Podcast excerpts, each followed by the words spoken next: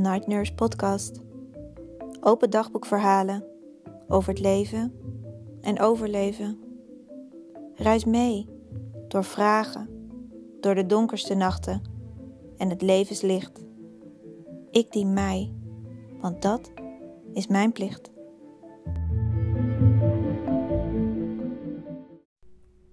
Ik hoor je wel, maar luister ik ook echt en oprecht?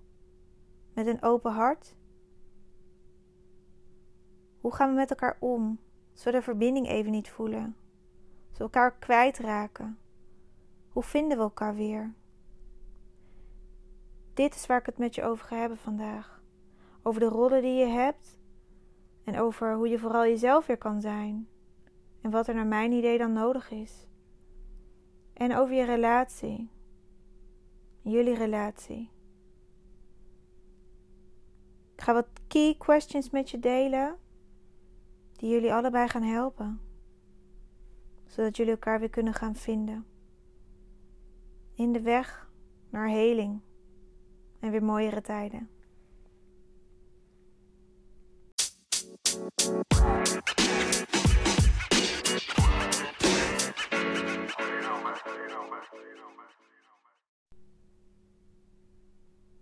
Als je een relatie hebt, is het echt kunnen luisteren naar elkaar soms al een bijzondere vaardigheid.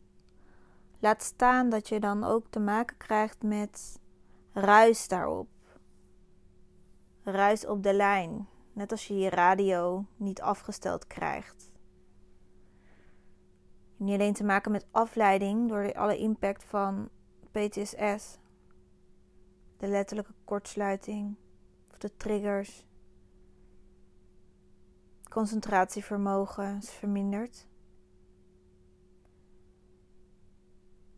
En hoezeer je ook probeert in contact en verbinding met elkaar te komen, gewoon de dag doorkomen, soms al een opgave op zich. Dus het is echt niet gek dat je elkaar af en toe kwijtraakt. En je doet wat je moet doen. En vooral als er dan ook nog kinderen in het spel zijn. Kijk naar een gemiddeld gezin met jonge kinderen. Ze noemen het niet voor niks de eerste jaren de tropenjaren. Want het is veel. En het vraagt veel verandering en transformatie en aanpassingsvermogen.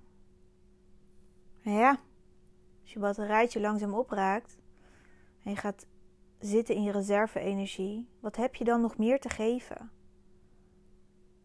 Dan ben je echt blij dat s'avonds je hoofd je kussen raakt dat je kunt slapen. Niet wetende wat deze nacht gaat brengen en of je wel door kan slapen. En als partner van iemand die lijdt aan trauma's, slaap je toch op één oor. Want als iemand wakker wordt in een nachtmerrie, dan wil je er voor diegene zijn. En degene die zo'n nachtmerrie doormaakt, slaapt ook niet lekker. Dat vraagt zoveel energie. Het is net als een marathon lopen. En er verandert zoveel dat je elkaar weer letterlijk opnieuw te leren kennen hebt. En diegene die voor je zit is niet meer degene die je zag, waar je ooit verliefd op was. Diegene heeft nu een andere blik in zijn ogen.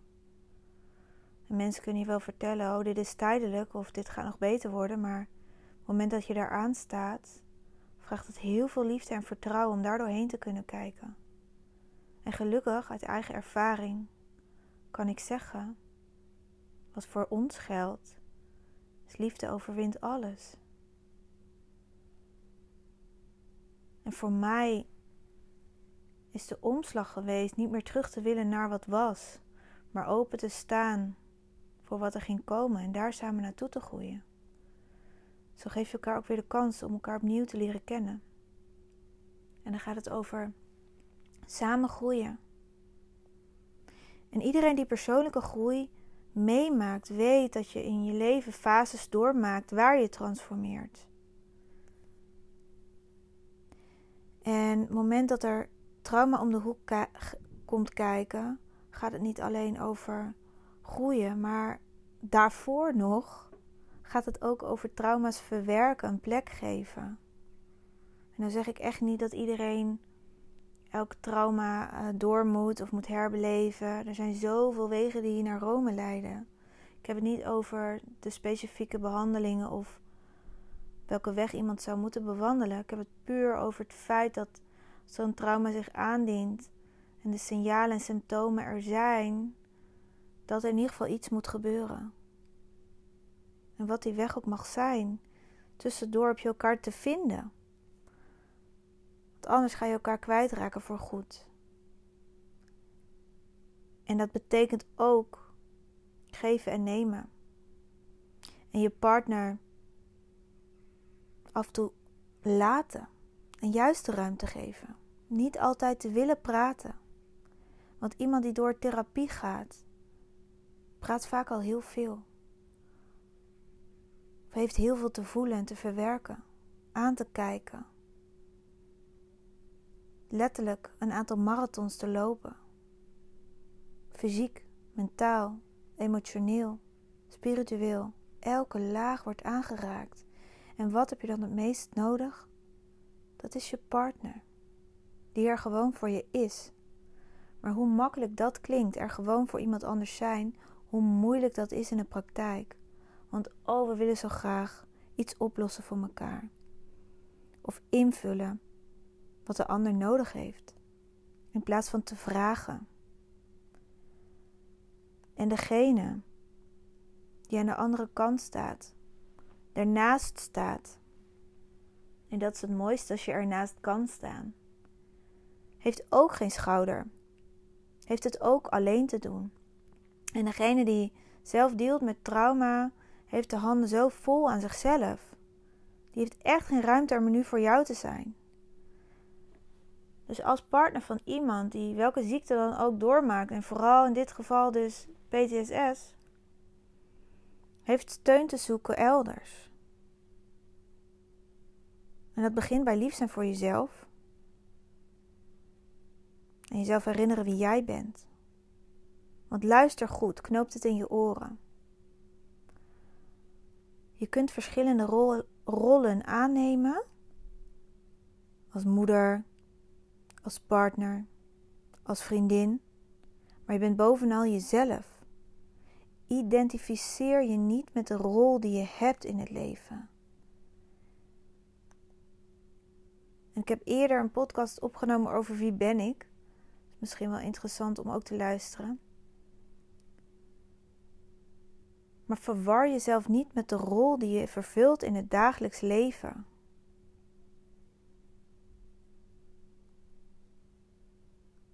Als jij beter voor jezelf kunt zorgen en terug kunt komen bij jezelf, ben je zoveel meer van waarde voor de ander. En als je jezelf gaat beseffen dat je toch dingen voor een ander invult, want dat doen we allemaal, kun je ook weer zien wat je doet. En vooral als je degene bent die de kar trekt voor het gezin en heel veel regelt, vooral als je hele jonge kinderen hebt, dan stap je ook zo in de rol van hulpverlener. Of je gaat je partner willen bemoederen. Dit is niet wie je partner nodig heeft. Dit is niet wat jij nodig hebt. En wat het voor jou betekent en hoe je daar invulling aan geeft, dat is aan jou. Maar vraag jezelf af, in welke fase je ook zit, of dat wat je doet nog werkt. En wees je bewust in eerste instantie van wat je doet. aantal key questions die ik met je ga delen. En pak pen en papier, schrijf ze op zodat je ze weer terug kunt lezen. En voor jezelf kan beantwoorden. Wat dient mij? Daarna de vraag: wat dient jou? En wat dient ons? En in die volgorde. Besef dat ook maar even. Want ik kan me nog heel goed herinneren dat er tegen mij gezegd werd: zet jezelf op de eerste plek. Ja, hoe dan? Hoe kan ik mezelf op nummer 1 zetten? Als ik kinderen heb waar ik voor moet zorgen en als ik een partner heb waarvoor ik moet zorgen. Hoe dan? Dat gaat toch niet? En nu vele jaren verder door vallen en opstaan, kom ik er nog elke dag steeds meer achter wat dat nou echt betekent. Jezelf op nummer 1 zetten. Maar de vraag wat dient mij als eerste stellen gaat je helpen om er beter te kunnen zijn voor de ander. Voor de ander. En het kan echt. Alleen ons brein denkt vaak heel moeilijk. En dat gaat ook echt over hulp vragen. Niet alles alleen willen doen. Niet alles op je eigen schouders nemen of de kar trekken.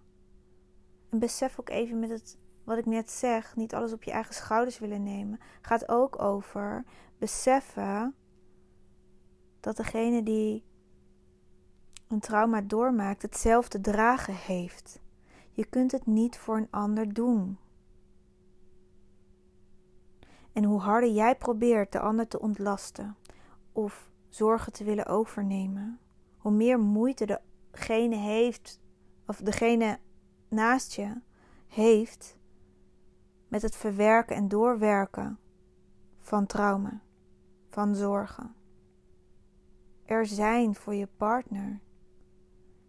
Soms lijkt het wel hogere wiskunde, maar als je eenmaal voelt hoe het is om naast iemand te kunnen staan, gewoon door jezelf te zijn, ga je voelen wat de eenvoud hiervan is. En het klinkt misschien tegenstrijdig, want ik zeg daarmee niet dat het eenvoudig is. Maar leer de eenvoud kennen van er zijn voor de ander hier in dit moment. Heeft zoveel waarde en gaat over de art of healing, wat mij betreft. En de art of healing, vanuit mijn visie, gaat over focus on living. welke pijn je ook hebt, hoe hard je ook aan het overleven bent. Creëer momenten op de dag dat je voelt dat je leeft. En het gaat ook over, vooral over de relatie die je met jezelf hebt. Hoe lief ben je voor jezelf? Wie zie jij als je in de spiegel kijkt? En als je in de spiegel kijkt en je ziet wallen onder je ogen, en je bent in de middag al uitgeput en je bent blij dat je s'avonds je bed in kan, Ga dan nadenken over hoe je het anders zou kunnen doen. En kun je hulp vragen aan andere relaties die je hebt. Misschien familie of vrienden. Kijk in je netwerk. En soms is het lastig, vooral steun te vragen aan mensen die, nou ja, voor je gevoel misschien op een andere planeet leven en geen idee hebben van wat trauma inhoudt. Ga dan ook niet op zoek naar begrip aan die kant. Voor erkenning en herkenning kan ik je alleen maar adviseren om contact te leggen, verbinding te maken met ja, zogezegd lotgenoten. Vrouwen of mannen die in hetzelfde schuitje zitten en het doormaken. Die hebben weinig woorden nodig om te begrijpen waar je het over hebt. En heb je ook niet het gevoel dat je de vuile was buiten hangt bij je familie of vrienden? Dat is ook helemaal niet de insteek. Maar oh, wat is het af en toe gewoon lekker om ongenuanceerd even kunnen zeggen wat er door je heen gaat. En dan is het ook klaar. They don't blame you. Want ze kennen het.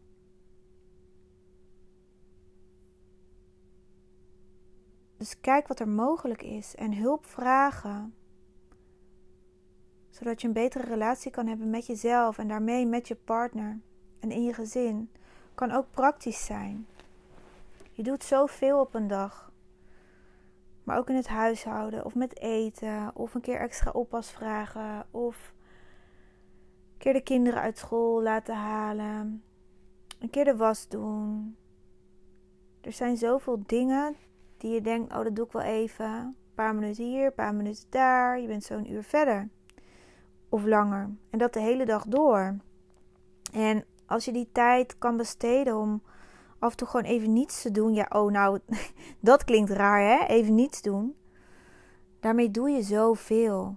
En dan kom je ook weer tot jezelf, waardoor je weer een helderder hoofd krijgt. En dan kun je echt naar elkaar kijken. En dan kun je stil gaan zitten. En als je in contact bent met je partner of je praat met je partner, ga je voelen dat je beter kan luisteren. Want je kunt elkaar horen, maar je kunt pas echt luisteren als je hart weer open gaat, als je hoofd weer leeg raakt.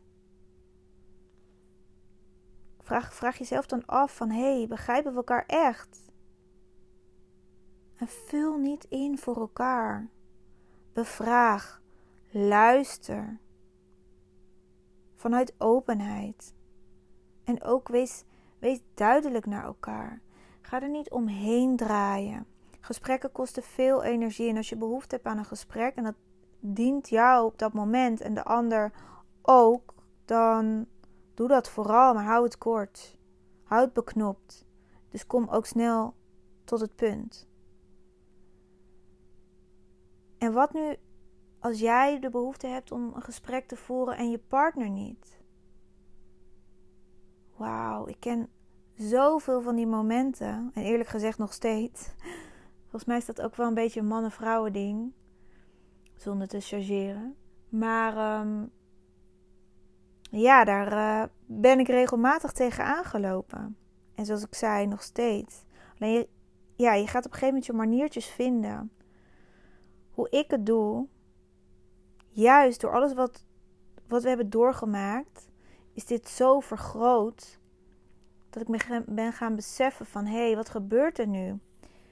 En op een gegeven moment kon ik zien dat mijn timing ook niet altijd heel erg handig was. En dat ik soms dingen wou zeggen en uitstelde. Net zolang tot, de, tot het emmertje bij mij bijna overliep. En er was weinig nodig om het maar ja, op een gegeven moment over te laten lopen. Dus wat gebeurde er dan? Op een zeer onhandige timing kwam voor mij de laatste druppel en gooide ik het eruit. Maar dan gaat het over het uiten van emoties. Dan gaat het niet meer over communicatie, over een gesprek voeren. En ook de locatie waar voer je een gesprek kan echt van belang zijn. Ga geen discussies of gesprekken aan in je slaapkamer. Doe het gewoon niet. Bewaar, bewaar dat voor je rust. Bewaar dat om intiem te kunnen worden met elkaar. Bewaar dat als jullie heilige ruimte waar je gewoon weet: ik hoef hier verder even helemaal niks. En over intimiteit en seksualiteit zal ik echt nog ingaan op een andere podcast. Want het is weer een heel verhaal apart. En het heeft heel veel raakvlakken, want het heeft heel veel invloed op je relatie. Voor nu, wat ik erover wil zeggen is: wees daar ook duidelijk in, in je behoeften. En laat ook vooral weten als die behoefte verandert op een dag of door een week. Dat als de een een heel hoog libido heeft en de ander niet, of de een heeft juist heel veel behoefte en de ander niet, dan is het heel fijn om dat van elkaar te weten. Juist om te zorgen dat dit niet tussen jou en je relatie gaat staan. En het kan echt zo zwart-wit zijn als de een heeft seks nodig om weer tot elkaar te kunnen komen. En de ander heeft eerst dat ene gesprek nodig om weer tot elkaar te kunnen komen en seks te kunnen hebben. Als je dat leert uitspreken en durft uit te spreken naar elkaar, nadat je het onderzocht hebt natuurlijk, anders weet je zelf niet eens wat er gaande is, dan ga je samen op een punt komen dat je elkaar weer kan gaan vinden. Al is het door elkaar ruimte te geven en elkaar te kun, kunnen beluisteren, dan komt er iets meer begrip.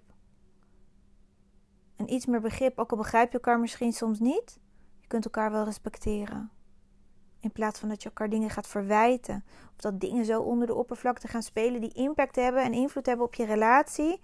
En op een gegeven moment zie je door boom het bos niet meer.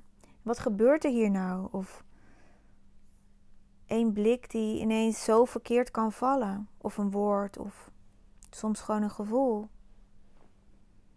En je hebt elkaar nodig. Je hebt elkaar nodig. En voor degene die een trauma meemaakt en echt zijn of haar handen vol heeft aan zichzelf, onderschat ook niet wat je wel kunt doen. Zonder te veel te doen voor je partner. Door diegene af en toe oprecht in de ogen te kunnen kijken. Even een knuffel te kunnen geven. Ook al heb je daar zelf misschien niet behoefte aan, misschien juist wel, I don't know. Maar maak even, als een paar minuten, tijd en aandacht voor de ander. En soms kun je zonder woorden je dankbaarheid toch uiten. En het is heel fijn en heel mooi als je die woorden ook, ook woorden kunt geven aan je dankbaarheid. En de ander echt te bedanken. En ook jezelf te bedanken. Je doet dit samen. En je kunt samen sterk staan door in je eigen kracht te kunnen komen. En vanuit je eigen kracht elkaar te zien. En liefde te kunnen voelen. En die kleine momentjes te kunnen delen samen. Die hele samen. Zo laat me afsluiten voor vandaag met iets waar ik echt vooral later veel aan heb gehad. Waar we nu nog wel geintjes om maken. Er was ooit een relatietherapeut die tegen ons zei: Ga samen kopjes thee drinken. Nou, je hoort het misschien aan mijn stem. Ik vond het zo'n gezwemel. Ik dacht, nou ja hoor, hoe dan? Mijn partner en ik keken elkaar aan. Nou, lekker geforceerd een kopje thee drinken op de bank. Gezellig. Maar hé, hey, luister. We zijn het wel aangegaan. Kopje thee zetten. Voelde echt awkward, kan ik je wel vertellen. Um, maar later beseffende dat het niet gaat om dat kopje thee. Maar het is wel een middel om je doel te bereiken. Gaat even over dat quality time momentje samen. En echt je ass neerzetten en even niks te doen. Even gewoon met een kopje thee zitten. Maar even weer samen. Dus je komt samen zo op die bank ook weer in elkaars fysieke ruimte, je energetische ruimte. En leg jezelf dan ook verder niks op. Maar zo'n tea time momentje, en ik weet niet eens, in het begin heb ik het volgens mij niet heel vaak gedaan. Maar zo af en toe kwam het ervan. En later ging het over in wat vaker een kopje thee voor elkaar zetten en pakken. En letterlijk elkaar even iets warms geven. En dat was een blik genoeg. En ook voor jezelf zo'n tea time moment, me time moment. Een stormen verder niet moment. Dat gaat dan niet over verbinding met je partner, maar het is wel even heel lekker voor de relatie met jezelf. Die zijn zo goud waard.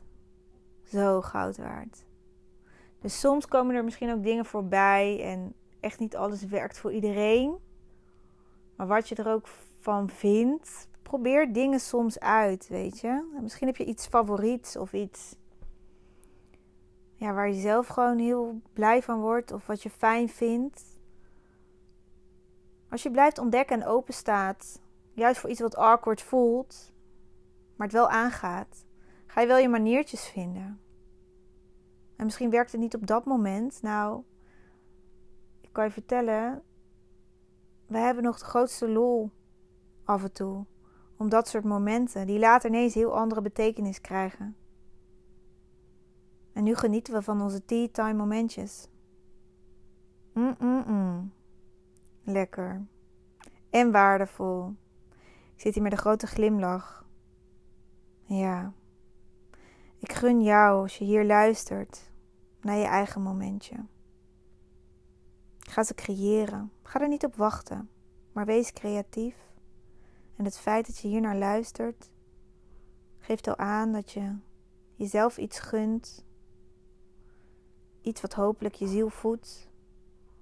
En je inspireert. Je nieuwsgierig maakt en zelf gaat ontdekken. En weer die ene voet voor de andere laat zetten. Stap voor stap kom je er echt. Houd moed, houd hoop en wees lief voor jezelf. Have a nice day.